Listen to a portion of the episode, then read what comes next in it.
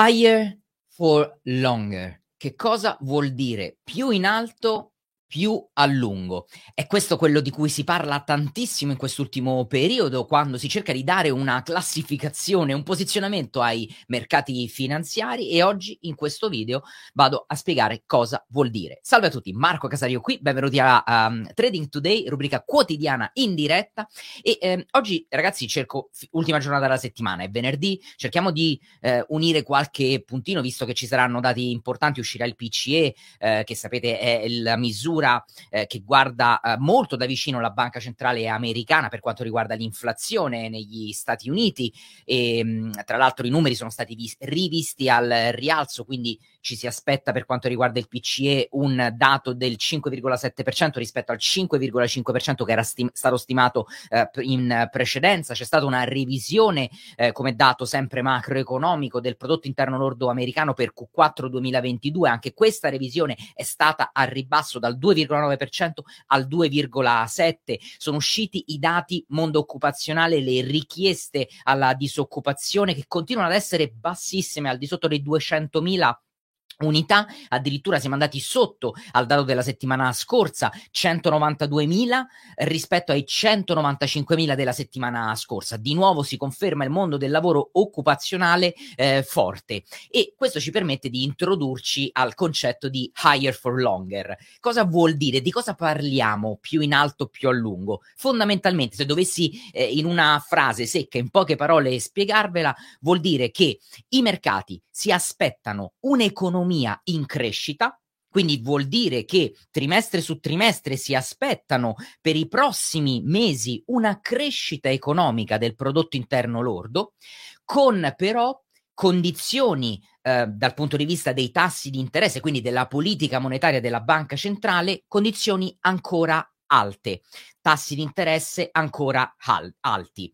E ehm, perché dico questo? E dove possiamo andare a capire effettivamente che cosa succede come il mercato sconta queste aspettative, si sta posizionando per queste aspettative ormai già da inizio gennaio, no? Tutta la quanta la paura della recessione sembra essere svanita a dicembre del 2022, quando i titoloni dei giornali continuavano a ehm, massacrare le orecchie degli investitori parlando di recessione e a dirla tutta, dal mio punto di vista, se guardo i dati macroeconomici Beh, la situazione per i prossimi trimestri non è affatto rosea come invece i mercati stanno scontando, ma come diciamo spesso, la, uh, i dati macroeconomici non devono sempre e necessariamente viaggiare a braccetto con uh, quello che poi succede sui mercati finanziari in termini di posizionamenti, in termini di asset che performano bene o performano male. È, è come un matrimonio, no? Un matrimonio tra la macroeconomia e la finanza e come tutti i matrimoni ci sono in cui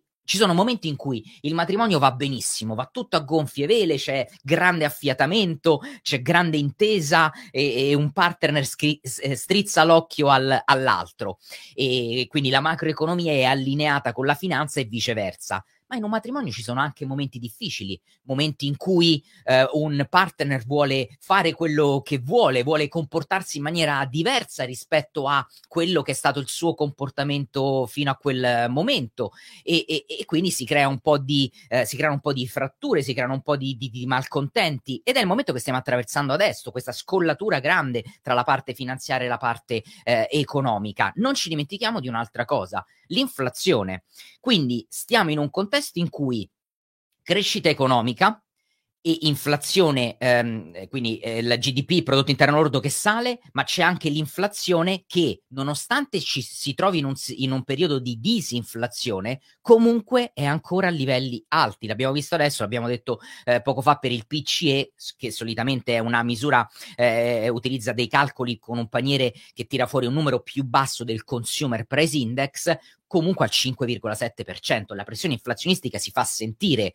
L'unica fortuna è che avendo un mondo del lavoro e quindi l'occupazione essendo alta e la disoccupazione essendo bassissima, i consumatori riescono, continuano a spendere. Spendono cifre che si alzano dal punto di vista uh, dei, dei, uh, dei prezzi, ma il volume è inferiore. Infatti lo abbiamo visto, vi ricordate più volte quando esce il, il dato delle vendite al dettaglio, che cosa vi faccio vedere?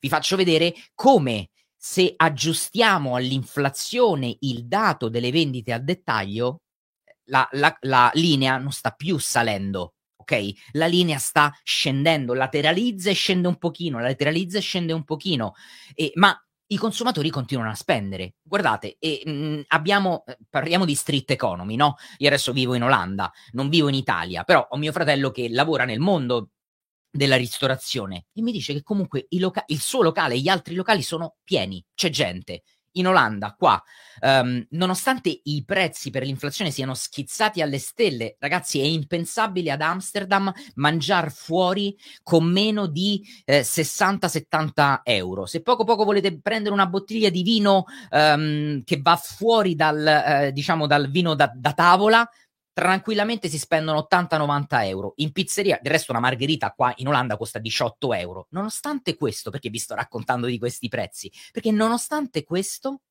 i ristoranti sono pieni. O, questa sera mi vedo con degli amici, dovevamo uscire, eh, no, dobbiamo uscire, usciremo. Um, abbiamo cercato di prenotare in alcuni posti, tutto pieno, e lo abbiamo fatto con giorni di anticipo. Questo per dirvi, i consumatori, non solo in America, anche in Europa, continuano a spendere. Del resto, se lavoriamo, abbiamo lo stipendio, il nostro posto di lavoro non lo sentiamo in la componente psicologica sui mercati, prima sull'economia e poi sui mercati, pesa. Non dimenticatevi mai che l'economia siamo noi l'economia siamo noi e la facciamo noi l'economia. Quindi nel momento in cui i consumatori cominciano ad avere un pochino eh, paura, paura di cosa? Paura di perdere il lavoro, perché magari eh, hanno sentito di storia o hanno sentito al telegiornale o um, il loro collega ha perso il lavoro e hanno paura di essere eh, i prossimi. E mh, mm, questo stato di non sicurezza si trasforma in che cosa? In una sfiducia. Sfiducia che in questo momento non c'è, avete visto il dato dell'IFO in Germania? Consumer confidence, la, la, fiducia dei consumatori che sale, business confidence che sale, leggermente, siamo da, da 90,1, siamo passati a 91,1, quindi di un punto eh, si è alzato il, il, valore, ma non stiamo in una situazione in cui c'è paura, in cui c'è eh, terrore, in cui c'è ehm, questa volontà a non spendere eh, perché